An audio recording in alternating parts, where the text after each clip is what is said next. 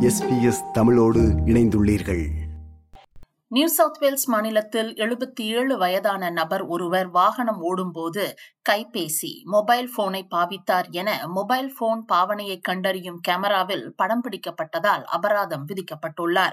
எழுபத்தி ஏழு வயதான பிராங்க் தனக்கு தபாலில் வந்த அபராத சீட்டை பார்த்து அதிர்ச்சியடைந்துள்ளார். காரணம். பிராங்க் அவர்களிடம் மொபைல் தொலைபேசியே இல்லை.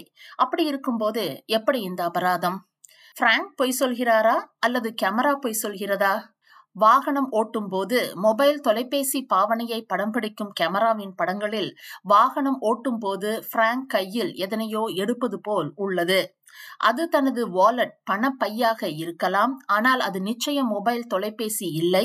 ஏனெனில் தன்னிடம் மொபைல் தொலைபேசி இல்லை என்று Frank channel nine current affairs நிகழ்ச்சியில் தெரிவித்துள்ளார்.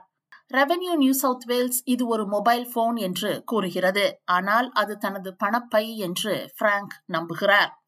கணினி மின்னஞ்சல் முகவரி கூட இல்லாத பிராங்க் இந்த அபராதத்தை தள்ளுபடி செய்ய கோரும் மேன்முறையீடு செய்ய அவரின் நண்பர் உதவியுள்ளார் ஆனால் அந்த மேன்முறையீட்டு விண்ணப்பமும் தள்ளுபடி செய்யப்பட்டுள்ளது. உங்களிடம் போன் இல்லை என்று நீங்கள் கூறுவதை நாங்கள் புரிந்து கொள்கிறோம். ஆனால் தயவு செய்து அபராதத்தை செலுத்துங்கள் என்று முடிவு கடிதம் அனுப்பப்பட்டுள்ளது என்று பிராங்கின் நண்பர் சேனல் நைனின் கரண்ட் அஃபேர்ஸ் நிகழ்ச்சியில் தெரிவித்துள்ளார். நீதிமன்றத்தின் முன்னிலையில் தற்போது இந்த வழக்கு உள்ள நிலையில் ரெவென்யூ நியூ சவுத் வேல்ஸ் அபராதத்தை தள்ளுபடி செய்துள்ளதாக சேனல் நைன் செய்தி தெரிவிக்கிறது. இது போன்ற மேலும் பல நிகழ்ச்சிகளை கேட்க வேண்டுமா? Apple podcast Google podcast Spotify என்று பாட்காஸ்ட் கிடைக்கும் பல வழிகளில் நீங்கள் நிகழ்ச்சிகளை கேட்கலாம்.